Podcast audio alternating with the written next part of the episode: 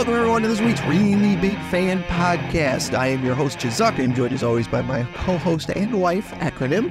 Hi. We are back. We took last week off because, of course, it was the uh, Thanksgiving holiday, and uh, Wednesday was going to be that like biggest bar night of the year stuff. And we know our Twitch audience are huge bar hoppers. No, I, d- I wasn't going to be here anyway because I had to go to work on that night. Y'all a bunch of drunks. I photographed some stuff and then said, okay, I'm leaving before the drunk drivers get on the road. See ya. And what she really meant was she's leaving before the Really Big Fan Podcast listeners get out there on the road. I'm sure. well, at least we know that uh, today, since uh, as a segue into headlines here, Uh huh. uh, Spotify Wrapped dropped today, It did. And uh, Faceless Tony is in the 11 percentile listening. Absolutely he is. So And we appreciate it more than we could ever possibly express. Exactly. So if you have been listening to us and we ended up on your list, we're excited about it. Feel free to tag us in it. If Yeah. you post them, we'd love to see them. Uh, especially since it's our first year doing this one. Yeah. Be So cool to see. it's cool to know that we're making a dent. Yeah, and uh, we we found out once again that both of us got Smashing Pumpkins as our top artist, like third year in a row. like probably. third year in a row for both of us. I'd have to go back and look, but I think every year Smashing Pumpkins is probably my top artist. Which Probably. is wild considering the amount of Johnny Cash I've listened to this year. yeah, no, I I had Smashing Pumpkins last year and the year before, and last year I didn't get to photograph them, and I was like, "I- I'm so sad that they're my my top artist, and I didn't get to do it. So I said next year, and then I did it. So That could have just been your serotonin boost. I, it could have been, but all of my serotonin boosts have something to do with me photographing things, and I have a better one this time. Okay. So, but uh, yeah, Spotify Wrapped dropped today. So if you have Apple Music, my condolences. You have better audio quality than we do, but Right. hey, Does Apple Music also not pay artists well? I I don't know about that, but I they do have better audio quality. Uh, but someone in this house uses an Android, Yeah, I do. so that would mean That way I don't have for to two different plans. That way, I don't have to spend three grand every year when a new uh, thing drops. Oh, considering that they keep emailing or sending texts going, hey, come get the 15. Yep. We'll literally give you $500. Just come get the 15 because they're not selling. So, yeah. So there's that. But Spotify was interesting. I was getting texts from people today, like Anna, who is on her plan, uh, sent me hers today and was like, hey, can you tell that this happened in my life? And like, Yeah, it was very evident by what she was listening to. that's the funny like thing that. about mine is that the top artist is Smashing Pumpkins, but then the next three artists are all uh, lo-fi, like AI Oh, yeah. from listening to that when I sleep, Yeah. and then it's Radiohead. No, I and that was the weird part. I didn't think Radiohead was going to be on mine. Somehow Radiohead made it onto my tum number two. I'm Band of Horses makes complete sense. I'm starting to doubt the legitimacy. Like I said, I've listened to a lot of Johnny Cash, yeah. and I know I have. And the fact that he is not in my top five makes me go, "What?" Well, it depends. Like, it, it, there's a cutoff time frame too. Like, it was like a couple weeks ago was like Mhm. when it cuts off. But like, I do listen to Radiohead when I don't know. I don't know if that come does that come through on there still. You said that. I You, guess we'll find out. Right. yeah. Thank you for that. That was wonderful. Missed the walk. Missed the walkway because K Fresh is in here. What's up, K Fresh? Nice. Um, so yeah, I ended up with Radiohead, and then it went to Band of Horses, which I know is legitimate because Yeah. I, I listen to Band of Horses way too much. I hear you Just listening to Band of Horses plenty. it's just the playlist that I made for their set list too. Yep. So it's not even their entire catalog. Then Deftones, which I know that's because at one point I was listening to Gore to sleep. Okay. Um, I don't know why I can listen to Deftones and sleep, but apparently I can. And Portishead, which I don't feel like I listened to that much this year, but apparently I did. So, and I was laughing at my all of the singles that I had for my top songs. All of them are not current except Fall Out Boy's Love on the other side. Because number two is fucking in the meantime, my Spacehog. Nice. So it makes me happy. That uh, you can blame that on Guardians of the Galaxy three. Yeah, absolutely. Uh, the zero from Smashing Pumpkins, Mantra, Bring Me the Horizon, and Is There a Ghost from Band of Horses, which Yep. is the first thing on that playlist, which Yep. is why. That's what I hear all the time. I hear that, and uh, there's a I could sleep, I could sleep, and that and Laredo. Those are like the two that I I definitely always listen to. So Yeah, my my number one single was the orchestrated version of DMX's "X Gonna Give It to You," and that is Totally not not a surprise. totally not. That's what so whatsoever. You literally tell everyone about that song too. So good. It's pretty epic, man. I wish I could be. I wish I could still import music into the WWE games for your creator wrestler like you could on like the PlayStation 3 Yeah. because I would import regular X gonna give it to you and come out to it until WrestleMania. And then And you, then I would come out to the orchestrated X gonna give it to you because it's epic as shit. I thought you were gonna say that you were gonna come out to one when you were a heel and one when you were a face. Like Shinsuke has the the rock Ooh, version cool. of his. Yeah. I like the the rock version of Shinsuke's theme more. The one with the, the guys rapping over it and Uh, stuff. like the yeah yeah. Yeah, that one. I thought that one's got an added edge to it. I still love his original. Like the NXT theme is the one that starts with the violin. Yeah yeah. Bum, bum, bum. And like the buildup of that one is so great. It takes a full like 30 seconds for him to even get out, you know, onto the Mhm. stage, but it's still it's just so good. Yeah. so what else you got in news today? Builds the anticipation. Oh, it's headline time, isn't it? Yeah, I already segued.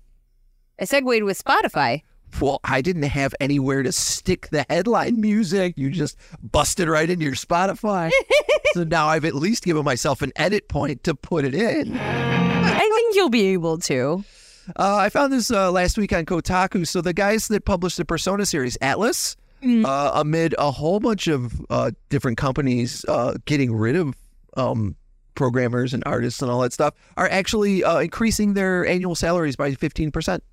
Oh, that's cool. Yeah, to try and make themselves more attractive to global talent. Gotcha. So we, they'll be, you know, looking to looking to poach some uh, some international talent from over overseas, Gotcha. maybe for Persona Six or whatever the next iteration of Persona Five. The fourth Persona Five game came out last month, That's so weird that I think. multiple versions. It, it, yeah, like they come out with the game and then they come out with a improved version of the game with extra stuff, usually an extra character of some sort, mm-hmm. and then they start like going into other genres. Like I had the, dance game or something. they do a dance game. That's that's why I said fourth, like I did, because I was like, I think there was a dance game. Yeah, they they did uh, they did get dance games for five, th- four, and three. Um, they did the fighting game, which had the three and the four characters in it that we played long, long ago on the PlayStation 3 Mhm. Um, and then for Persona Five, they just did a tactics game, which is kind of like uh, XCOM. It's kind of like you move your guys around like chess pieces on the board. I was just thinking about uh, Persona 5 today because we were talking about what we name our hard drives Yeah. in the concert group. And uh, I was like, at one point, I had two hard drives that were named after Persona characters, even though I don't play the game. Yep. and I just played it because because they're big long games, and I played it so much.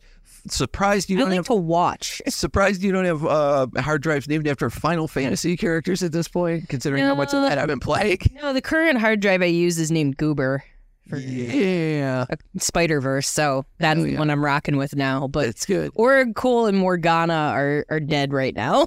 Oh, Works and one of them doesn't. I don't know I didn't switch. So this is this is not a headline. This is kind of off topic, but so I've been playing um Final Fantasy Legend. Yeah, Was the black and white first black and white Game Boy Final Fantasy. one that looks like Pokemon. Right. And is actually in Japan called uh, Saga, Romancing Saga, number one. Um, that game has three different character classes. You can have humans, you can have mutants, and you can have monsters on your party. And you have four slots. So I started a game with two humans, a mutant, and a monster. And I named them Chizuk, Acronym, uh, Izbit, and Kylo. Mm-hmm. Well, one of the things in that game is that if your characters, like in any role play game, if your characters die, you can take them someplace and get resurrected. Mm-hmm. But your characters have three hearts, Yeah. and every time you resurrect one, one of the hearts goes away. So if you resurrect them three times, you can't resurrect them again, Yes. and you have to go to the guild and get a new character. because Kylo was a monster and monsters suck, he died four three times. And I had to get a, a mutant and name him Kylo instead. Oh, geez. Because after the second time, I was like, man, monsters suck because they're the way they level up just sucks. Yeah. Um, uh, I was like, man, I need to get it. I need to just have two mutants and two humans and let let Kylo be a mutant instead. I felt bad. That's the problem with naming role playing characters after like people in your life is things will happen to them and you'll be like, oh no. Right. So there was a uh, thing that happened at the Falcons game the other day. So we had like there were different artists that popped up at different football games. I was I was gonna ask you what sports ball this was. We got Jack Harlow. It was bad. It was boring. Okay. And so, friend of the show, Mark Cooper, had sent me like uh, the clip of Jack Harlow and was going, man. And I was like, and meanwhile, Ludacris is out here being fucking Shawn Michaels. He was on a little wire, Oh lord. was rapping over the field on this wire. Dude's got no fear Well, I mean, Be he's able to- Fast and Furious. He does stunts, right? to be able to perform You can see that. while they're hanging you hundreds of miles in the air. So I, I sent that to Mark saying like, "Oh, this guy thinks he's Shawn Michaels." he's like, "Oh my god, Ludacris is just a sexy boy. he's just a sexy boy." Uh, since we last saw you, the Scott Pilgrim anime came out, Yeah, and we watched the whole thing. it was so good. Yeah, I was going to say, I think uh, we both give it a pretty glowing review. There is a minority on the internet, as there is with all things, that uh, were not happy about it. Uh, but it's not for the reasons you would think. Uh, it, it's because they kind of expected it to be more like the books. Yeah, Like they were, they were like, oh, it's they're just going to adapt the comic book because the comic book had a bunch of stuff you just couldn't do in live action, even though they did a lot of cool stuff in live action. right. Um, and then like you get to the end of the first episode and it goes in a completely new direction, and every episode after that is just completely new content. And You're like eh, about it, and I'm like, I understand, I understand. Same same thing with the people that when they made live action Cowboy Bebop was like, but they didn't do the same things. yeah, I get it, but personally, I like that. yeah. Well, it's the thing is too is that it worked here. It didn't work with Cowboy Bebop. It- uh, well, that's fair. That's fair. But I'm I'm definitely, especially after Bebop, I'm of the opinion of I just want more of the thing I like. Exactly. Yeah. So like when for for example, one of the um things that was brought up in the article I've got in front of me was the uh Evangelion rebuild movies. Like the first one is almost shot for shot the first half of the series. Mhm. And Where it from makes there sense. and yeah. yeah. and from there it kind of takes a left turn and take, brings you into new territory in the final two movies. Mhm. Um, and and really, I you know, I think that's cool. I think, like I said, I just I kind of Once want, again, it works with that though. It doesn't work with Cowboy Bebop. yeah, way that, that like it it has to be executed properly to where it's entertaining in order for it to work and there were only a handful of episodes in the live action one that i felt like did that. Yeah, some of them were just like what is happening here? Yeah. but um I think the the the way they remixed some of the uh, characters from the show and, Mhm. and and used them was was a little weird yeah. for Bebop, but I would still absolutely welcome a second season of Cowboy Bebop. yeah i would still watch it yeah. That being said, but um without saying any spoilers at least with the scott pilgrim anime like when it does take the turn it makes it really interesting and it follows um a little bit more of ramona than it does scott for a period I think i really liked because it rounded out literally it rounded out all the other characters Yeah, I think that's its strength is that you get to spend more time with everyone else. yeah and that's And I think- just his friends it's the villains too Yeah, and I think everyone else is really more interesting than Scott is in the first place. Whereas if you centered the whole show around Scott, I don't like. Uh, yeah i don't know if it would have been as entertaining so it, it, it definitely and it allows. more more context for some of the characters and why Ramona and that character broke up Sure. certain points and stuff like that versus just like a one minute explanation. It was just really cool to see that. And it allows them to approach Scott's own toxicity in, Yes. in a new way, Yes. which is pretty cool. yeah, there is even like this is the only thing I, I think I'll spoil is that there's a, a part where he has a conversation with Knives saying like I was probably too old for you in the first place, Sure. which kind of retcons the weird old man dating a 17 year old Chinese schoolgirl. Fair enough. So like Scott is only 22. 22, He's not a weird old man. He's 22. even older Scott. Uh, the new Division game, according to this Kotaku article, has a feature every game should steal. It allows you to speed up cutscenes if you're bored and you just want to move through them. Um, one of the things that has plagued gamers since the invention of the cutscene back in the PlayStation days is not being able to just skip it. Yeah. Uh, I will say that is the thing I love the most about Final Fantasy 13 is you can pause and hit select and just skip a cutscene. If you've already seen it, you're like, nope, I've already been here. I don't need to deal with this. Uh, but yeah, they'll have like a fast forward feature, which um, I'm sure games like the Metal Gear series could absolutely use. Yeah. I, I mean, I would like that in certain games myself. Yeah. It it's like if I unless I this is like my one frustration with Banjo Tooie. I think not necessarily like cinematic scenes or anything like that. It's that I can't do the move until I find the specific molehill to learn the move. That is a bit of a pain in the ass. That But drives me insane. from a, I from- get that it's supposed to be that way, but I'm just like, I've already played this game a million times. I already know how to do the buttons, but Sure. you won't let me do it. Right. From a, a game design point of view, I understand it. I understand the it it forces you to uh, whereas in, in, in my day, uh, with the with the Atari and the Nintendo, it was a lot of pattern memorization. And that's why I could sit down and play the original Ninja Turtles without losing a life for like three levels. Right. Um it forces you to memorize where those molehills are to try and get it. Now, honestly, it, it, if if it's set up the way I think it is, and I haven't played a bunch of Banjo Tooie, I've just watched you play. yeah. Um, it doesn't allow you to sequence break, which is to get things before you're supposed to get them. Yeah. But it does force you to be like to remember where that molehill is and Mhm. and be like, I can't wait till I can get there so I can get the next thing. Right. Yeah. It, it drives me absolutely bonkers because it's like I know what buttons I'm supposed to be pushing, and I'm just like, And it's just not there yet. yeah. And there will be certain that's things that I want to do, like he does that chicken walk, Yeah. where like he flips onto Kazooie's feet and yeah, they walk. Kazooie. And like I can't do it until I find like the third or fourth anthill, and it's so much faster to run that way. Yeah. So I'm like, Going through those first couple of levels until you get It- it. yeah. It's just like makes me really cranky. uh, there is on uh, on on the Twitter. It's T W I T T E R. I am so surprised you're still even on there. There is a screenshot for a preview of Sonic the Hedgehog 3, yes. only in theaters December 20th, 2024, Yes. featuring Shadow the Hedgehog, Oh boy. which is just goth Sonic with a gun. I wonder if they're gonna give him a gun still. I they have to.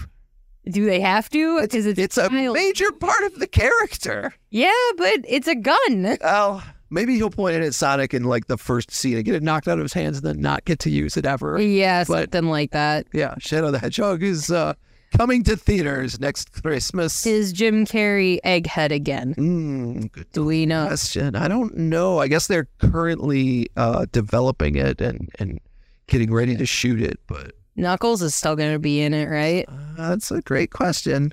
I hope so, because he was uh, lovely and enjoyable. He was terrific. Idris Elba did such a Idris good job Elba with was- that, and I don't like. I didn't. I didn't know how that was going to work, and it worked so well. So good. At the end of the second one, he's like, "I was told there would be sprinkles." Uh, Sonic is voiced by Ben Schwartz, and Idris Elba is reprising his role as Knuckles. Yes. So yeah, Nothing on Jim Carrey. nothing on Jim Carrey yet. I would assume he is gonna be in it. They could. I He mean, could go to a different. Doctor Robotnik But- isn't in every Sonic game, Yeah, but but Jim Carrey is pretty is great. he not like one of the best parts of the movie though? He is really fun. So I wonder if um uh uh James Marsden is gonna be in it again. yeah, Because that's where Sonic lived. Uh, I would hope so. they have a fun dynamic. they do, and uh, he's very good at acting with animation. Yeah. because he's had to do it multiple times Yes. now. So, oh man, Uh, another story I've got that just broke yesterday is that um, this uh, this winter, Among Us is doing their indie Cosmic Cube. The Cosmic Cube is kind of like their downloadable content where you can get different things for your little Among Us guys. But the indie Cosmic Cube will celebrate games like Celeste, Crypt of the Necrodancer, Untitled Goose Game, and Undertale with little pets and and things that you can put. I know in the screenshot they show a goose from Untitled Goose Game, and then they show the little ghost from Undertale. So maybe you can get the little ghost carrying, following you around. Fun. Yeah. So interested to see uh, what what that entails for Among Us. I haven't played Among Us in forever. Speaking of add-ons, you showed me earlier. Uh, Eminem has a spaghetti backpack, Eminem is coming to Fortnite. Which yeah, he had posted something about it. and I was like, I didn't know if he was getting his own character. I saw a graphic yesterday of Eminem in the Fortnite style and took that to mean that yes, you Yeah. you will be able to buy M and play as Eminem. but then you showed me he has a He's backpack. got a backpack full of mom spaghetti. That's amazing. like once again, like I thought that Nightmare Before Christmas might drag me into it, but Eminem might actually drag me into it. I think yeah, I'm gonna look at if it's not a stupid amount of money, I may spend the money to play Eminem in Fortnite. He may go into my uh my my coterie of characters, which features Optimus Prime, Spider-Man 2099, and Miles Morales. and Slim Shady. and Slim Shady. Uh, I saw this on uh, Facebook earlier today, and this is the last thing I wanted to talk about because uh, I was actually at the grocery store looking for this stuff. So, uh, Liquid Death has a version of the Arnold Palmer, and it's called the Armless Palmer. Um, Arizona Ice Tea threatened to sue them over it Oh my god. because it has Palmer in the name. Yeah, yeah. So they're changing the name starting next year to Dead Billionaire. oh my god. Yikes. Yeah, Christ. They had a they had a, a post on social media saying they wanted to sue us, so we changed the name. If you like Armless Palmer tea slash lemonade, then you're going to love our new Dead Billionaire tea lemonade. Why? Because it's the exact same thing. Oh my Only now it has a way cooler name that won't require us to fight a senseless legal battle with a large enterprise who sent us a letter saying we can't use the word Palmer. my goodness. So get your uh, get your uh, what is it? Armless. Armless Palmer while you can. I, about this time next year those might those might be uh like ecto cooler can yeah, yeah. I, I love their marketing team because they're so aggressively ridiculous. i looked i nearly bought a case of armless palmer and then i was like this is ridiculous i'm not spending $20 on a case of liquid death that i'm not going to drink well, it's funny. I, in the hopes that i could sell it later I actually almost asked you to get me some liquid dust. Yeah. And I didn't. All right. Well, we're going to go into our interview segment. hell yeah we are Going to be with my good pal Chunky Sequins, who is running a holiday market um, on December 9th in Ferndale at Affirmations, which is a LGBTQ community center. And I will be present at that event as well, slinging my wares. But uh, we talked to him a little bit uh, about his artwork, his background in art, where he went to school, um, not gatekeeping art things, and much more. So we're going to get to that next on the Really Big Fan Show podcast thing.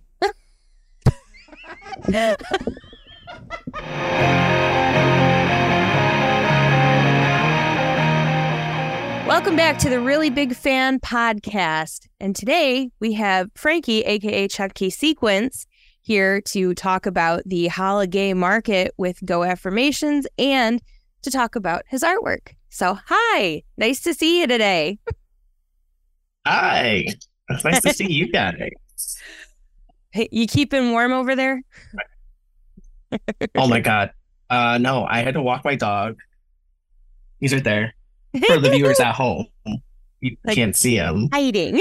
Um, it's cold. Oh, poor pops. big. So no, it's so I, cold. It, like hurts. It Oh. physically hurts to be outside. yeah, I keep saying to uh, people, I don't know where I, why I live where the air hurts my face. it's that time of year Mm-hmm. Yeah.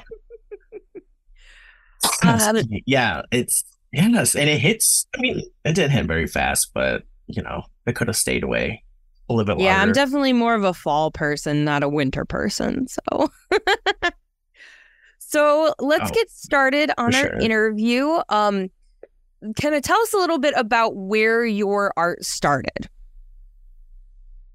Okay, picture it. 2001. I, The Golden Girls. no, I went to CCS and the Golden Girls. I, I went to CCS for uh, College for Creative Studies for children's books and children's media in general, but that is a very hard uh, thing to get into. Mhm. So after college, um, I started experimenting more with because of the frustration of trying to get into that and making all that kind of stuff. I just started to like get tired of constantly drawing children's book stuff. So then I started to just vent out my frustration of drawing what I wanted to draw. So then I started to make more kink and gay work, um, and that kind of just got me more uh, jobs and more notoriety and just more views on, on my social media and it's Yeah, just blown up from then. So I've just like taken a back seat to children's books and all that. I do definitely want to get back into it, and I've been thinking about it and like all I want to write. Uh, right now, it's just my shop stuff that I've been doing because also you know pandemic, COVID hit, losing jobs. So I was like, okay, let me focus on my shop. Well, and it's popping into my head already that maybe Yeah. there is a connection there between where you could do the children's books for the drag children's book shows. That's where my brain just went. That could be fun. Oh, I yeah, I, I've never thought about that. I should start trying. I know Free it's like I have to like have a portfolio of just that. I, uh, yeah, that's a new something in 2024. There you avenue. go. No, Uh, excuse me, but yeah, that's, I I went through your never thought of Etsy. it that way. Yeah, I went through your Etsy and I was seeing like all of the different stuff that you had, and you had um something in there called the Fag Mag. Tell us a little bit more about that. Oh, okay, so uh, that's four short stories that I wrote and illustrated, uh, just like sexual fantasies and like dreams, hopes and dreams, um, and stuff like that that I have. Uh, and I just wrote them down. I made it originally for FlameCon, which is a queer. Uh, if you don't know, it's a queer um, comic book, comic zine um, convention in New York Nice. and I just wanted to have something of that, something like that to go with the the event theme. And it was something I've been wanting to do, going more into comics and zines. Because leaving CCS, I did have a comic book idea that I just haven't. You know, I've been too scared. I'll be honest, like I've been too scared to like try to go for it because I've never done comics to that scale. And then that doing that one, I did it all in a week. I wrote and illustrated all in a week because I left it to the last minute to do. and I was like, you know, this was a lot easier than I thought it would be. So I definitely want to do more because it says volume one. So it leaves the hint that there will be more. And it's There been pretty go. popular. People love it. I've had um a lot of good reception to it. Straight people love to say the title at events. And I'm kind of like, "Mm, maybe I did this one wrong. I'll admit, maybe I did this one. Well, that's something They that I, I've said say it. before with certain things, like um, especially during like um iconic queer holidays. I tend to get a little bit like, hey, reminders of things that you should maybe not do, and some things that you might want to reconsider. And one of those things is always like, some people are fine with like being able to say that to each other or something like that but mm-hmm. not everybody is comfortable like using that F word. And it's one of those Oh, yeah. things where like you have to kind of look at the audience and see if you're com- they're comfortable with it, if you're comfortable with them using it or Mhm. whatever. But it's oh, definitely for sure. that one is one of those things where it kind of treads the line between it. So I could see where it's like, oh, straight people, why? That's why Yeah, I just, pretty much. that's why I just call everyone nerds. I've Nerds. had- yeah. I've had, A lot of people that might you get know, I've had a lot of. uh, nerds is, is very small. So I love is- it. So I know that I looked Yeah, at or- some of the stickers that you had too. Now you ha- you have um a section that you have DM for commissions, and then you have like a whole batch of different stickers that I know I personally saw in like earrings and things. Tell us a little bit more about those. Yeah. So stickers is what I started off my shop doing. Um, I started doing Goosebumps fan art, and just some other like little queer things. And honestly, doing Halloween stuff was my like start at my shop, and then from there grew bigger.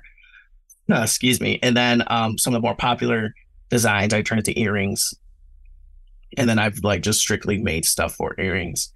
Um, like I have some that aren't available as stickers or anything else. It's just an earring.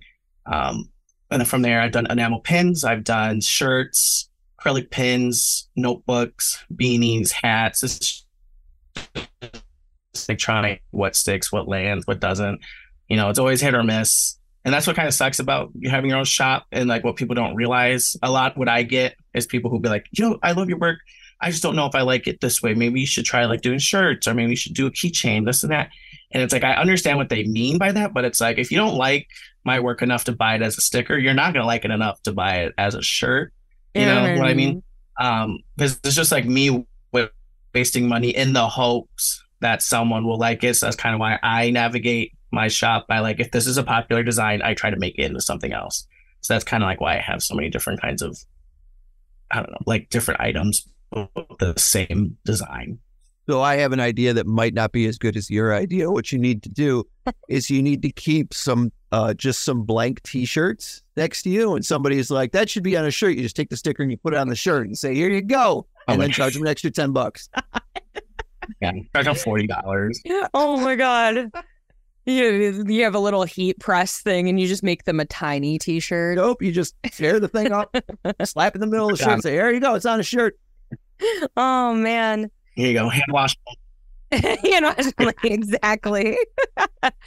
I know I've got some of your stickers between um my laptop and my water bottle. I have the Kiki's delivery service one.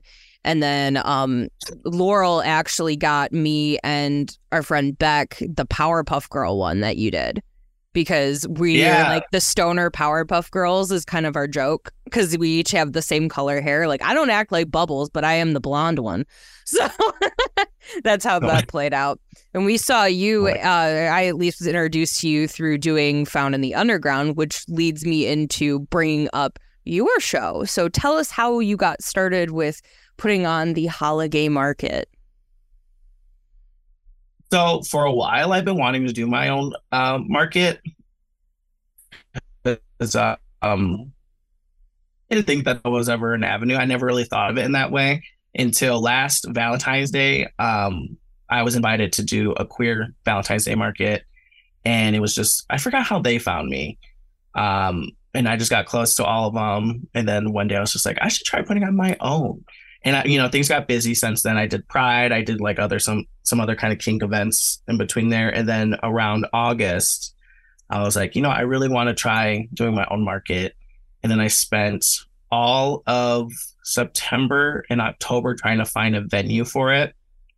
Took like really um a space big enough because I want it to be pretty big. Um, I, I've been doing markets now for like three years, no, two and a half, not three. Um, and just like knowing, you know, don't just all the things that I've like learned and picked up. And uh, I was finally just like, I think I want to do my own just because I'm kind of tired. Well, obviously, from what the stuff I make, I don't get into a lot of markets. I get a lot of, I get turned away a lot despite like my own success. I do get turned away from markets just because of what I have. You know, they're like, oh, that's not too safe for here, blah, blah, blah, the snap. And uh, funny enough, you brought up the fact I got FlameCon, I had to put a lot of my work away because there was uh, going to be kids there. And that kind of like pissed me off only because I was like, we are marketing towards a demographic that really can't buy anything. Their parents aren't going to buy them stuff. And to have us pay such top, like top dollar to get a six foot table at this large venue, you're going to make me put away like half of my inventory. Um, so I wanted to make my own event where, yes, we're going to be family friendly because I, I am completely and totally for families and kids having a place to express themselves. I just want to have an event where it's like, hey, watch your kid. We're going to have some adult items. Please make sure your kids are there. So that was another thing of doing my own market. And I made sure with, uh, uh with, uh, the venue blanking out affirmations. There you go. Uh, I was like, is it okay if we have stuff like that? And just because, because uh, queer people should just ex- be able to express themselves. One thing that I hate, I'm losing track of where I was going, is that uh, when queer people express themselves sexually or in any kind of form, it's always viewed as inappropriate for kids. While like straight people can have similar items, they can have similar things, but yet it's so normalized. You know, it's like, oh, a kid can see that. A kid can see a woman in her bikini on a poster for sports. Oh, women, you know, watch women dance for sports, stuff like that. It's just annoying. Anyways, so I wanted to make my own market where like queer people don't have to worry about that. I don't want anyone there thinking that they're they can't show side themselves if it's not inappropriate. If someone's being inappropriate, if someone's you know targeting something, obviously I don't want that there. But that was my idea going into this market, and I just wanted a bunch of gays together. You Yes. know, I I'm always the odd, even at gay markets, I'm always the odd one out because my booth is always the gayest one. I always navigate those kinds of spaces of like eh, because people are always like, we want you there, like you're so gay, like we love how open you are, and I always think like, yeah, that's how I always that's how people approach me, and I love it because it's like I spent so You're long. so cool and so gay. Please come to our thing. This is my roommate Wallace. He's getting to me. I love, it. I love it. Honestly, I do love when people. I just one thing I will say is like I always have the gayest booth, and it's always just the shock of like younger queer people, even older ones. They just like their face lights up, and I can just tell that they're so they feel like I. That's what I want. I want people to feel welcome. I want people to feel comfortable, and they're just always so excited to see my booth at events. And I think that's like what always keeps me going back to doing marketing because I just uh, our markets because I do love that aspect of it. Um, but yeah, so I started the holiday market. So obviously, right off the bat, it's gay, it's for queer people, but everyone is welcome. I even opened up applications for um, vendors or artists. Oh, what I was going with it was that uh, whenever I navigate these events, is that I always think, are these other people, are they gay artists making art, or are they gay artists making gay art? I'm a gay artist that makes gay art, and a lot of the vendors that I do, uh, a lot of the markets, it's always like gay artists with artwork. So I always stand out, you know, Right. and it's it's fine, but it, it does suck to kind of like always be the sore thumb because I always get the performative people who go up to my booths and they're just like, oh, like, oh, like, you know, they want me to like interact with them in that way. And I'm just like, buy something or leave. I'm so sorry. I'm tired. Right. So I wanted You're to make a market where like, you- it, yeah, It's, 'cause it's like exhausting, the I would assume. have it's like, uh, you know, it is. yeah, it is sure, I'll be here. I was just, yeah, um, yeah. It's like I'm not going to do a song and dance with you. Either get something or leave. That's the worst way to think of selling yourself, but it does get exhausting. So, People will- who are listening don't act that way. Uh, So will there be Say a what? vendor where I can pay for a song and dance? yes, just for you. All right. There you go. yeah, I'm gonna get one. I I'll have love one there for you. But yeah, the market. Uh, I finally found affirmations. Uh, they were very excited to host it. They've been wanting to do some. Justin Betcher is the guy who I talked to directly, and he was like, "I've been wanting to host a market like this um, for a while, but he just like hadn't had time to do it, you know, for whatever reason." And I was like, "Mama, if you need anything else, I'll help you do it." Like, like I, I to like help set something up like this. I know so many people who ask me like how do you get your markets? How do you like how are you constantly finding places to vendor at and stuff like that? And i feel bad because i'm like i get asked a lot a lot of the opportunities i get they reach out to me and it's like uh, it's good and it's bad because i get lazy and i'm like ah, i'll get opportunities. So i don't actively look for a lot of opportunities. Um but yeah i was like let me make a market where i can help others you know start off or you know get bigger. Um, I have a few people who are new to markets that are going to be at the holiday market, and I'm very excited because I want them to have a good experience with their first time. I've had like good and bad experiences, so I just want it to be a market where everyone's just gay, everyone feels accepted, everyone feels welcome, and just like starting a community where people can like talk to each other. And um, just experience something that isn't just like okay, you show up, you put your stuff up, and then you leave at a certain time. I want people to feel like they're genuinely a part of something is what my idea was about it.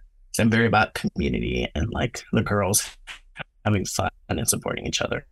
I love that that. And that's one of those things too where like a lot of the time, especially after the pandemic, I kept hearing from people like having such a hard time connecting with other artists. I'm having such a hard Yeah. time, you know, making friends with other artists that, you know, want to be friends. Like you get some of those people that are like, I'm only here for the competition.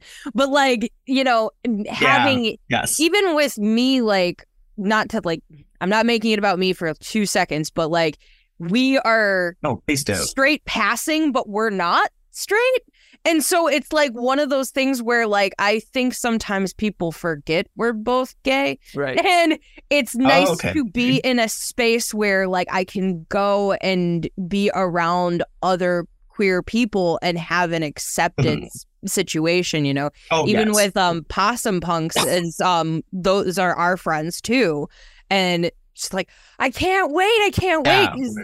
Oh. they're just transitioning now so it's like kind of that vibe where it's like we're all kind of connecting and it's great Yeah. to be able to be around other queer artists and enjoy that space. So i i say thank you to you for that. Oh yeah.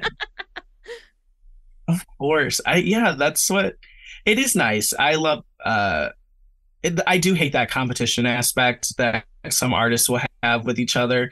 There's a lot um i so i blew up uh, over the pandemic in in 2021 too i blew up on tiktok i had a pretty big account that got deleted uh because straight people kept reporting me the work that I make.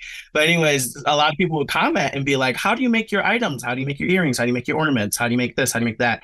Um, and I would make videos being like, "This is where I print it out from. These are several places I've done it. This is the best. This is the worst. This is do it. This is that and that and that." And they would just like be so thankful because there's artists on there. This is the point of my thing is that there are so many on there who'd be like, I can't tell you that because then the manufacturer would get too many people and then I wouldn't be able to get my item, or I can't tell you that because you're gonna make what I make.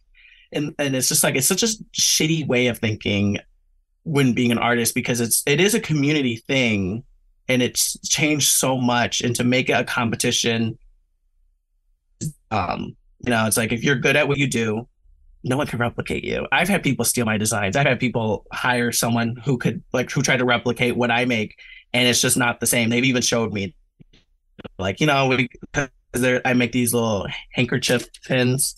I have one right here. There you can go. see, um, for the yeah and i've had someone who wanted to me to design them a pin similar to that and i was too expensive. So they went with her and they tried to recreate it. They couldn't recreate it and it's just like i know they couldn't because i'm good at what i do and if like you're good at if you're confident in yourself you know that no one can outdo you and if Right. it happens it happens like it's the way of the world you know and I just think it's dumb when people are like, well, this is competition. I can't talk to you, blah, blah, blah, this and that. It's like you're destroying like possible friendships, possible connections, you know. It's dumb. Like I I try to make friends with people at these markets and look at how far I've gotten because of that, you know, being warm and welcoming and I get so many I'm very thankful of all the opportunities I get because people genuinely like me because I'm not that way. It's like don't be that way if you can, you know, try not to be. Yeah, the the photographer community gets that way a lot and Oh, I I definitely have seen it for so many years to the point of like there was actually a good chunk of time where I wouldn't enter into shows, I wouldn't do anything involving community whether it was like, you know, group shoots or anything like that because it it got too toxic. And so like having safe spaces where you can uh-huh. connect with other people that are like-minded is really important to have.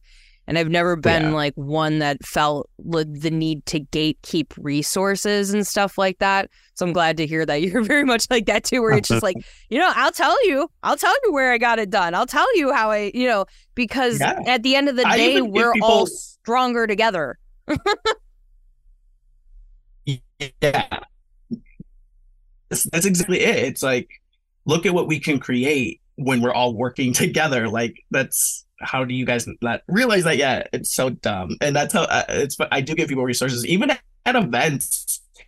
Artists will come up to me, even people who are just like shopping. They'll be like, "Where'd you get this from?" I've always wondered, like, I have a niece or a nephew, and I'll be like, "Here's the email to the to the person directly that you can message right now to get this done for you." Um, I work a lot with FKA merch, Um, shout out to them. They're an all queer owned company in Texas. Uh, they're a printing company, and I tell people about them all the time because they also fight legislation in Texas for like you know banning trans people, banning drag. They're constantly at the Capitol protesting and getting stuff signed. So I'm always vocal. Like if you don't know where to start, this company messaged this lesbian that I know that works there. I call her my lesbian, probably not the thing to call someone, but I love her. Um, and we, uh, I always send them directly to her, and I'm like, you can email her and tell her I sent you, and she'll walk you through everything. And it's just like always be, you don't always have to be, but like life is better when you're just nice and pleasant and you try to be there for others. You don't always have to be, but if you want to try to make it somewhat, you know, you got to build a community. You got to be there for others. feel like I'm Oh, not yeah. explaining that right, but whatever. Hell yeah. No, I love that. so, uh, as we wrap up here, unless you have any other questions, you have any other questions? Put Uh, on the spot. I, I did have a question. You said you went to CCS uh, specifically to work on children's books.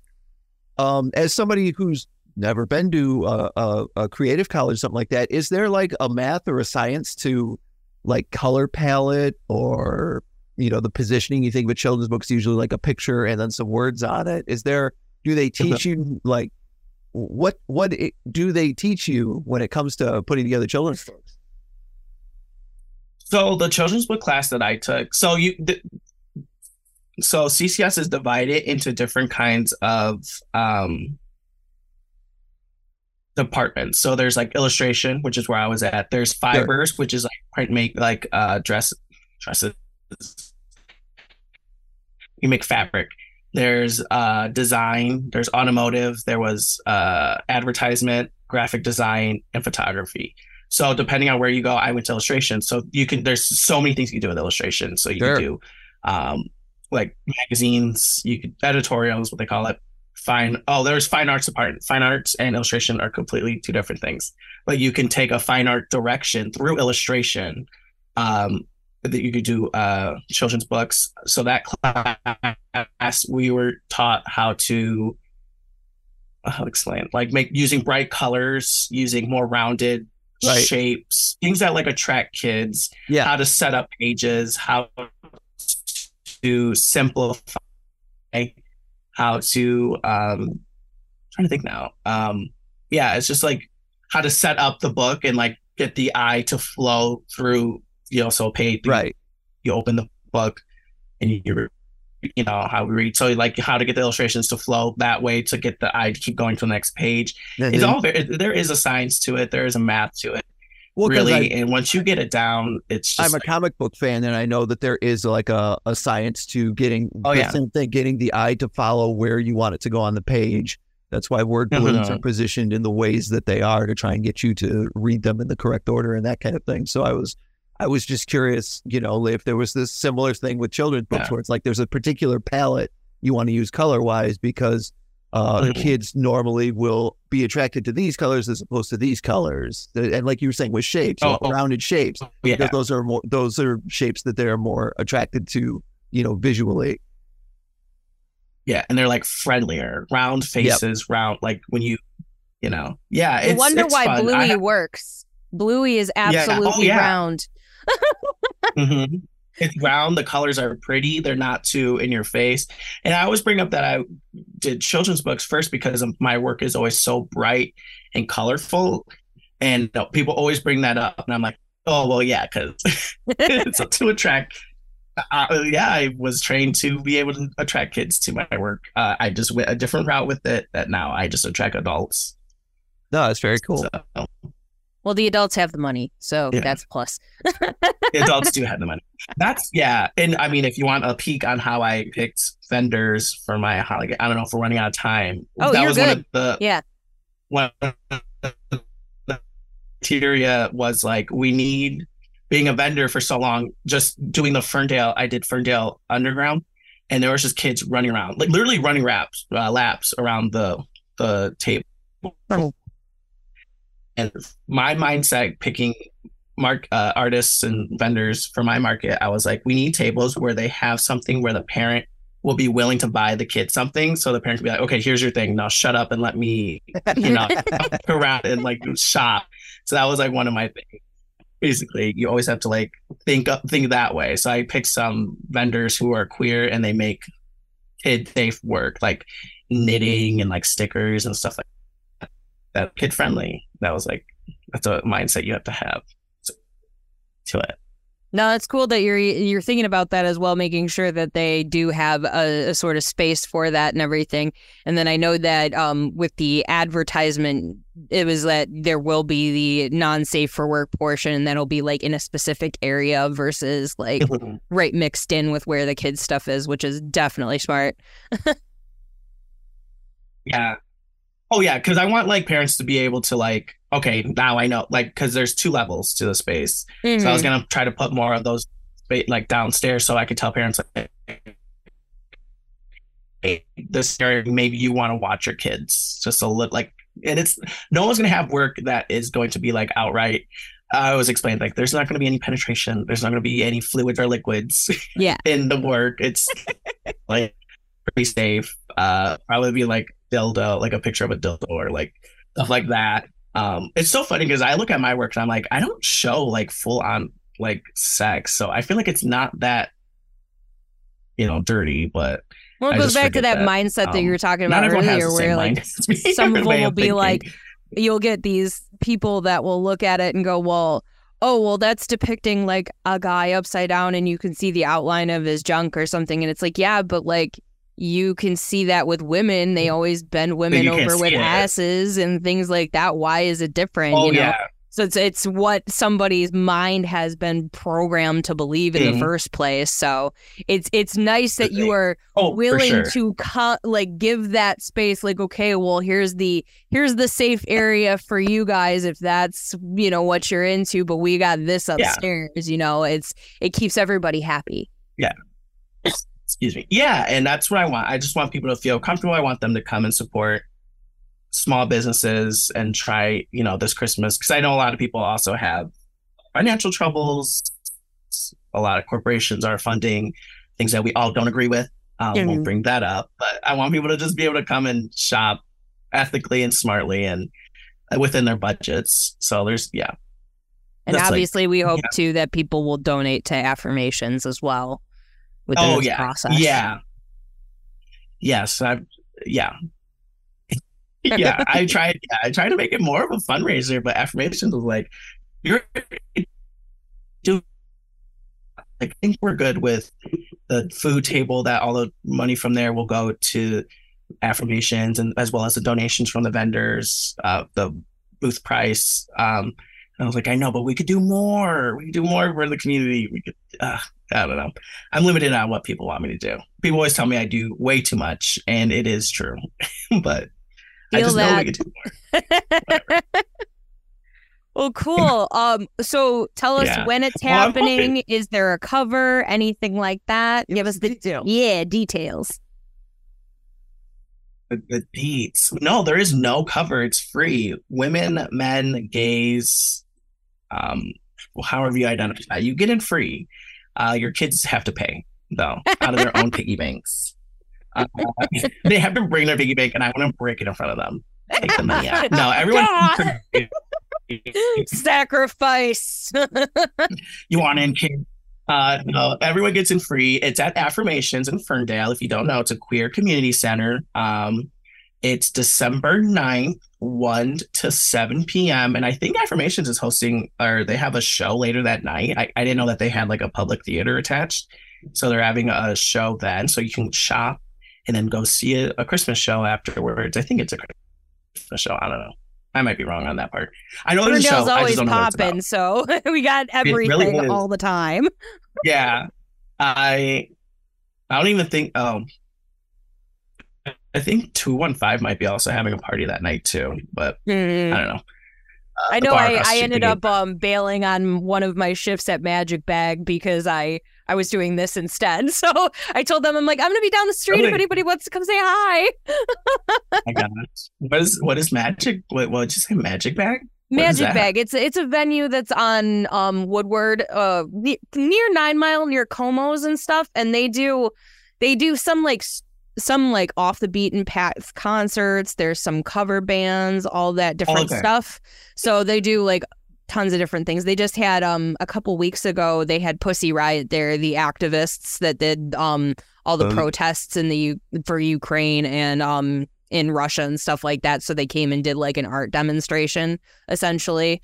So stuff like that will come through occasionally. Um, the bands, the Lemon Twigs, came through and they had opened for My Chemical Romance, and apparently Gerard really loves them. So like they had come through and played a show. So we get like really like Oh. cool random stuff, but it's a it's an Yeah. awesome venue. So Nice. I love that. Yeah, I um so Ferndale, uh I don't know the exact address. Go to Facebook or Instagram, affirmations for that. Uh, or or my Instagram is there too. What else about the event? We'll have snacks and drinks. Uh, um up time is eleven thirty, but you only have to know that if you're an artist vending there. Um When does it open? else? It might rain that day. Uh what? When does it open? It's uh one till nine or sorry, one PM to seven PM. yeah, Is that what you asked? December 9th. There we go. cool, love it. And then um, tell everybody where they can find your artwork and connect with you and your Etsy store and everything like that. Yeah, you can find me at Chunky Sequins on any social media platform. You could just type in Ch- Chunky Sequins and I'll probably be there. Uh, my Etsy is chunkysequins.etsy.com. Don't know how to spell Chunky Sequins? It is C H U N K Y S E Q U I N S. People don't know how to say it sometimes. It's very weird. Um, what else did you say? You can find me on Instagram. I'm rarely on Twitter now uh, because they suck. Yeah, I moved to Um, Threads. I'm on- I'm completely done I'm with Twitter. Honestly, yeah, I barely use it. Um, I'm on Bluesky. What else am I on? You can find me in your dreams. Uh, stealing the souls of kids to stay young. You can find me. I was in the wondering who was corner doing that. my. Yeah, his hair is getting progressively grayer as we're sitting here. just stealing you. Um, That's Yeah, some uh, powerful I'll be youth at- stealing over Zoom. Yeah, this is where I am now. Um, it takes some time to get that point. Not humble brag about it. Uh, I'll be at the Regal Beagle in Ypsilanti. Uh, I overbooked this weekend. I don't know when this comes out. The weekend of the first weekend of December. I have Regal Beagle Thursday, and then I have uh the Ypsilanti Krampus Market Yeah. Friday, and then I have Noel night in Detroit that Saturday. So if you go to any of those events, I'll be there. So That's if busy. you want to find me. I, I am. I am busy. And then I, next weekend is the market. That's So, awesome. Well, it gives you ne- another kick beforehand to be like, hey, come to the thing. Hey, come to the thing. Being at all the other Yeah, events. uh, yeah. So definitely put That's put your I've doing. flyers out. Put put some information out somehow. Yeah, I was gonna make flyers to pass out to people. A tip: if you're gonna start vending, um, when you have your own booth and people come up, it's always smart to tell them where you'll be next because they people love to come see you again if they love your work or they try to go, you know, support it uh, either way. If they don't buy from you, they'll buy from someone else. So I tell people, "Oh, I'll be here in a few months," or "I'll be here next week." You know, If you if you So for any reason need a plug for flyers, um, Rocket Printing in Royal Oak does a really good job.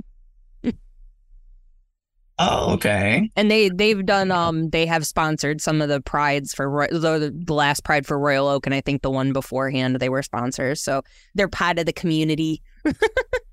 okay, that sounds familiar. Um, Yeah, they're may right by Oak House Deli. Um, I know that Okay. one of the stages for Pride was right there, like where the DJs were. I think that was where um Gabby Hemlock was playing. It was right near the the bookshop and stuff. So they're right in that area. I did pass out flyers. I put out flyers in Royal Oak and Ferndale all day yesterday. Nice.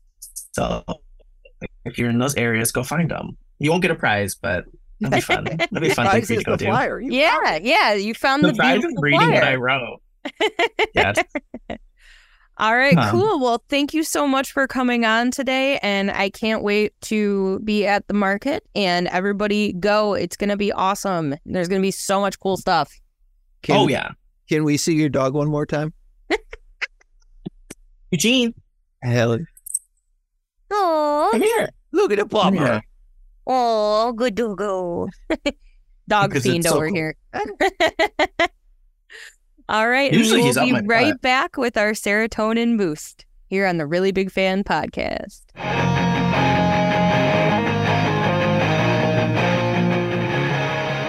Forgot to ask him why his branding is Chunky Sequins.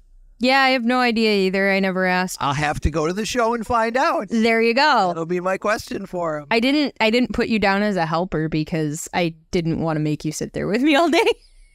I appreciate that. you you you only get that treatment when it's for my shows. hey, you're coming and you're working. Doesn't matter when I show up. You're still going to strong arm me into doing something. I, I strong armed you this time into going to watch Anti Ghost Did you? at the at Found in the Underground. Remember? I, Yes, you did. It's like go go watch them. Yes. Go watch them right now. I was at the front for for most of the the night. It's like you put me in the rap room. But that means I get to see uh, Mark Cooper. yeah, you got to see Mark go.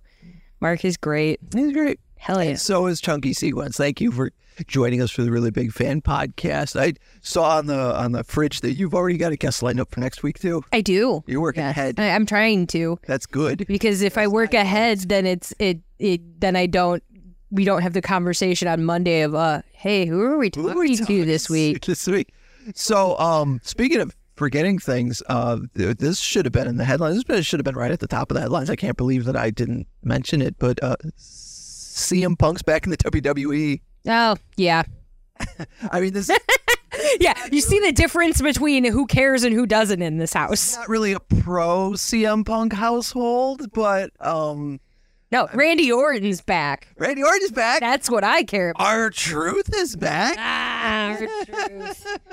Eh, Yeah, no, Survivor Series was real fun. Uh, a lot of good matches and Our truth. Where have you been? I've been here the whole time, man.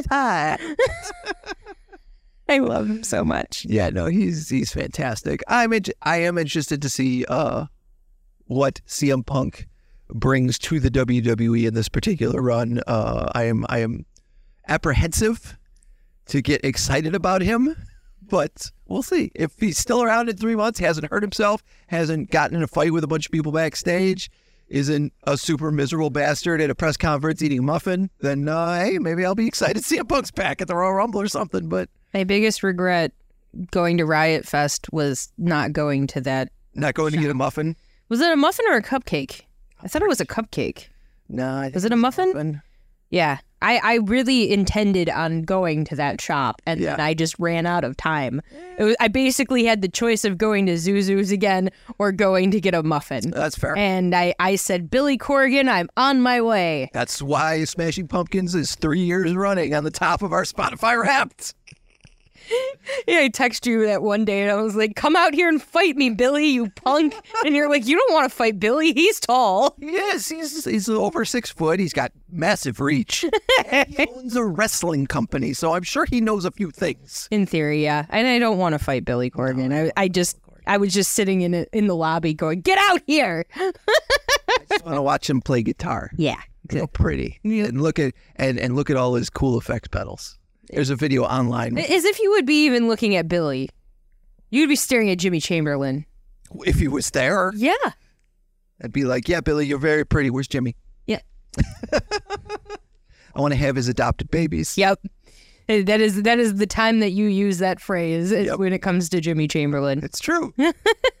All right. Well, uh, before we get into our serotonin boost, I want to remind you guys that you can subscribe to the podcast over on Patreon uh, at the five dollar a month tier. Is it the five dollar? Yeah, at the five dollar a month tier, you get this podcast ad free. Because someday there will be ads in this podcast. Maybe not today, but someday. Uh, and at the ten dollar tier, you get our really big fan podcast double feature, where me and Mike Pandoff are talking about movies. We just wrapped up the latest episode. Uh, there was one episode I wanted to drop during Thanksgiving that is going to be a little bit late but it will go up this week, and then uh, we're we're we're trucking. We're going right through the uh, Christmas season with some cool movies. Um, so yeah, check us out over at patreon.com backslash really big fan pod for that. And with that being said, it's serotonin boost time. Do you want to go first? I can go first. All right, go ahead. So, I, I said I had a much better one. You repurchased me a Pokemon game. I did over the Black Friday. Yes. So, so full full disclosure here, uh, I had Let's Go Eevee, and then Chuck sold it because he thought I was done with it. I and I went to go play it one day, and I went, "Hey, where did Let's Go Eevee go?" And he goes, "Oh, I got rid of that." And I was like, "But why?" and he's felt bad about it ever since. So he got me the Pikachu one this time because he asked me which one I would want. Yeah, because mm-hmm. well, I ask you if I got you Eevee, are you just going to start over? Mm-hmm. Because that's I'm, I'm assuming you want to play it again, not still. Like there's not any end game content that you wanted to keep grinding on. You just want to play the whole game again. Yep. So why not get you the other side? I just like starting over games over and over and over. it's fine. It's, it's you know my thing. No, that's absolutely fine. Unfortunately, games nowadays are 60 to 100 hours long, so starting them over again is a massive undertaking. I mean, it is with Banjo Tooie as well, and that's why I only get so far, and then I stop, and then I don't play it for a while, and I Right. start over. so You don't even care what else Banjo Tooie has to offer you. It could be the coolest game in the entire world. Past where you stop playing it, you will never know. well, it just gets too hard Yeah. at some point, and I'm like, I don't know how to do this part. You know what? But good on you for knowing, hey, the game's too hard. Now I'm done. Yeah, I Like, mean that's I'm what I did. With, at- I'm not good about that at all. we played the Donkey Kong game on the Switch because it had the um, save state thing, and it took both of us to finish it. It did. And you said that game is mean because it's very hard. It is super mean. Um, It does a bunch of stuff. Like it trains you in a way that a side scrolling platformer will train you and then immediately punishes you for remembering the training. Yep.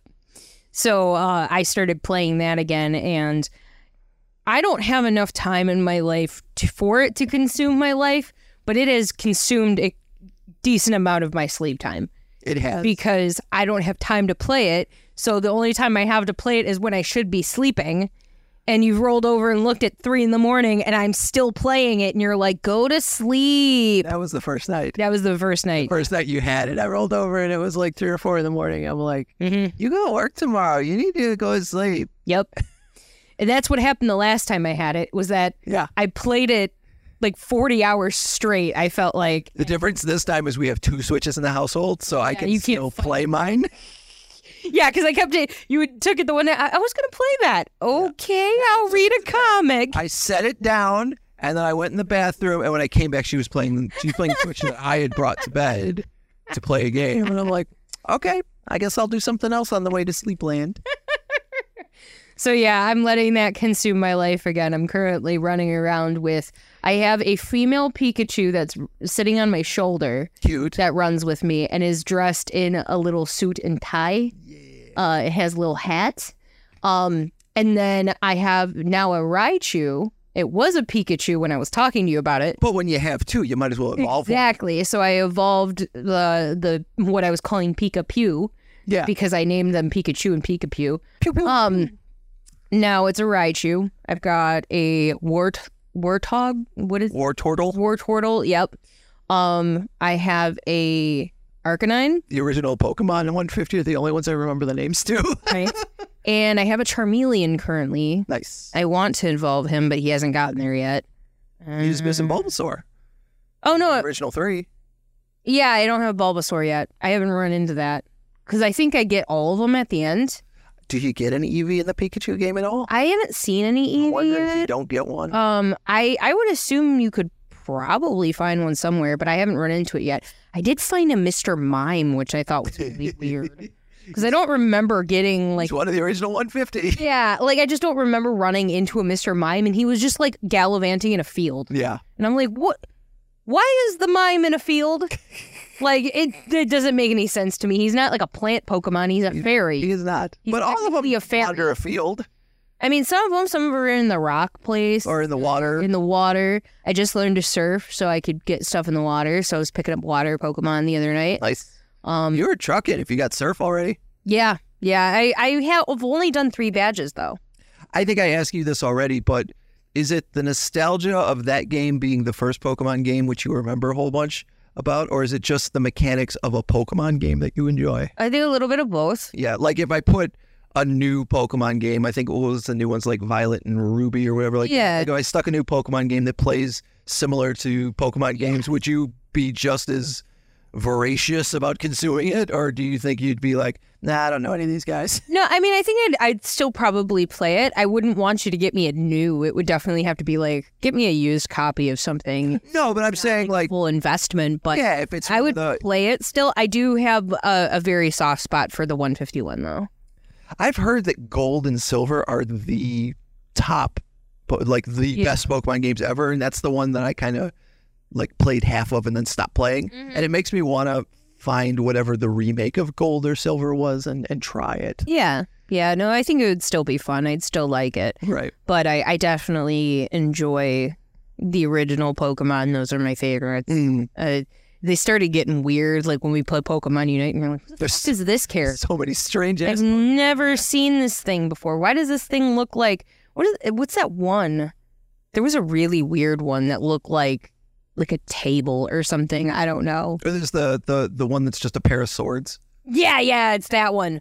Like, what is that? Right. That's that's not an animal. what are you? Yeah, I don't like that one at all. You know what else is probably wild is that while we are old enough to remember like the original 150 or something like or that kind of thing, Mm-hmm. I bet if you asked a child today what their favorite Pokemon was, they would list like four Pokemon you've never heard of. Maybe. Yeah. Because like the the original 150 do have great design to them and have made them Mhm. timeless.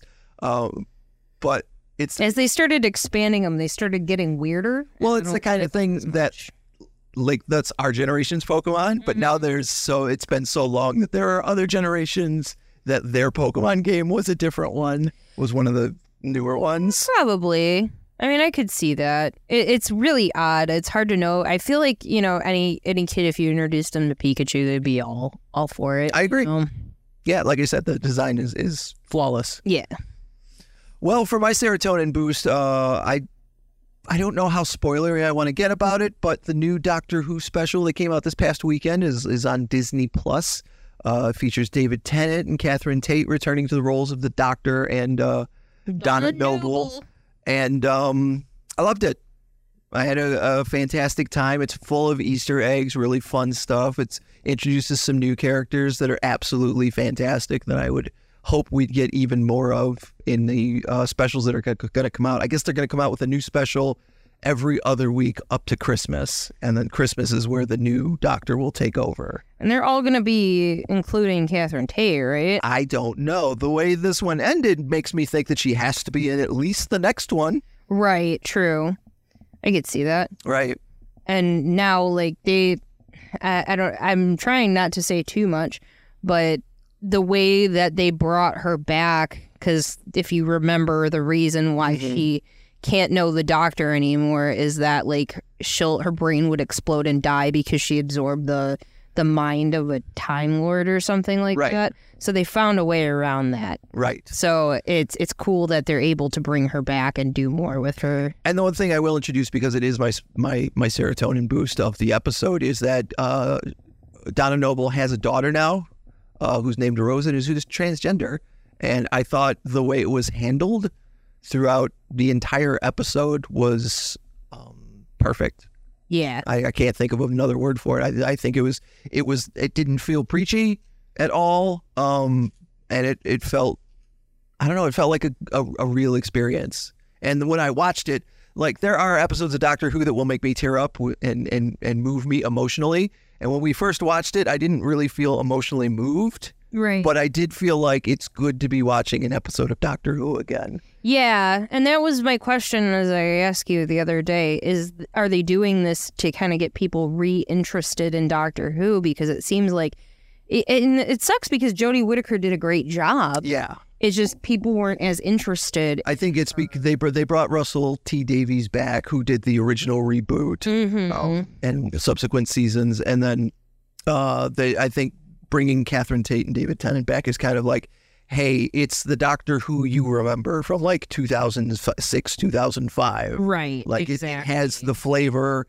and the the the stories that you remember loving. We're going to do that again. And that's the thing is um as soon as he left, I don't remember the guy who took over during the Matt Smith seasons, but he did fantastic work too.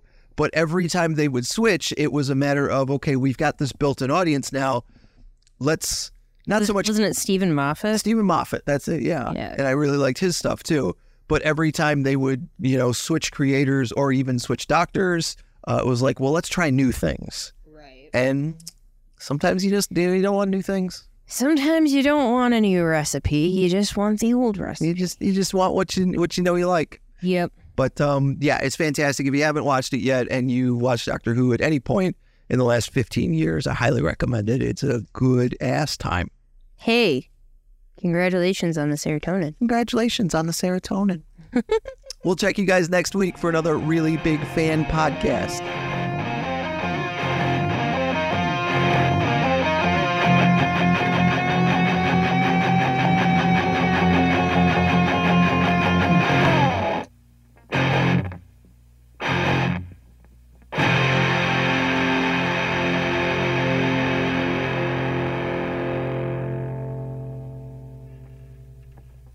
Feel a sneeze You feel a sneeze? right here.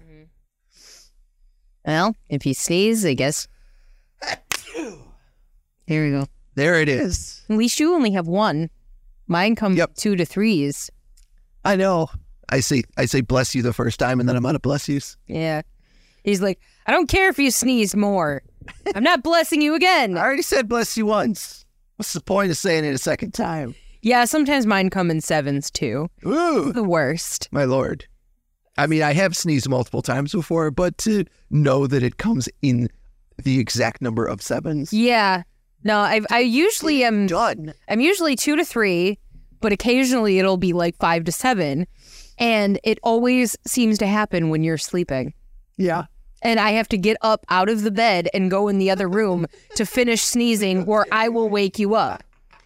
Because I coughed once and you woke up and you were like, "Mm," you know, like, I'm sorry. like, jeez. I I'm sorry I coughed. Let me overlook you kicking me in my sleep when you're playing drums with the red hot chili The peppers. conscious me is very serious about how much sleep I need. Okay. Yeah, no, he he has um wrestling. There's all game. There he is. You're late. You have wrestling nightmares. You have playing music nightmares where you start singing in your sleep. yep. Yeah, it's it's a fun time. And then the one time I had the nightmare, The alien dream was the worst. the alien you chasing me. He screamed in his sleep and scared the bejesus out of me. And like I, I woke her up going, Yep. yep. And I'm like, wait, I get to this point because I know it's like, it's because you're warm yeah, and you're having like warm nightmares. And so then I just, I got to the point now where I'll be half asleep and I just grab the blanket and throw it off of him. and then like eventually you wake up and you grab it and you just roll over and you're like, whatever.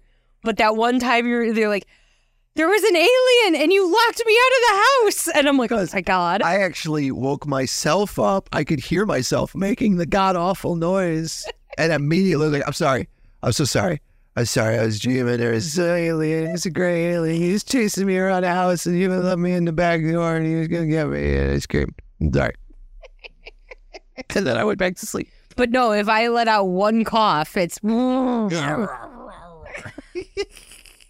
Well, maybe if you sneeze me awake, I'll do the same thing. I'll just grab your covers and roll to the other side, Yeah. thinking you're warm. yeah, maybe. We are nightmares to sleep next to. Yeah, it's not a good time. And, most of neither of us sleep very well either. I remember it was That- it was like I don't know, like eight years ago or something. Like I slept at somebody else's house. Mm. Um, and when I woke up the next morning, they were like, "You snore." What? yep. Yeah, you make terrible noises when you're asleep. I'm like, oh, sorry. Yeah, you you do snore, but I do snore. I I wear headphones, and that like I listen to brown noise, Yeah. so I don't hear the snoring as much now. But anything louder than a snore, I hear, Right. Which is not helpful because the cats are louder than a snore, Unfortunately, yeah. and and they like to wake us up at six a.m. I was telling them at my new job uh, today that um they uh that my cats have learned my schedule. So throughout Thanksgiving break, Kylo woke me up every day at about six thirty, seven o'clock because Yep. like you're gonna be late, Dad. You gotta go to work. I'm like, dude, it's Saturday. Yep.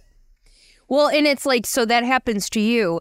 And now Lou is copying Kylo. So when I'm supposed to get up, he wakes me up 15 minutes before I'm supposed to be awake by standing in the doorway of my office. And, Yeah. and I'm like, dude, what the fuck?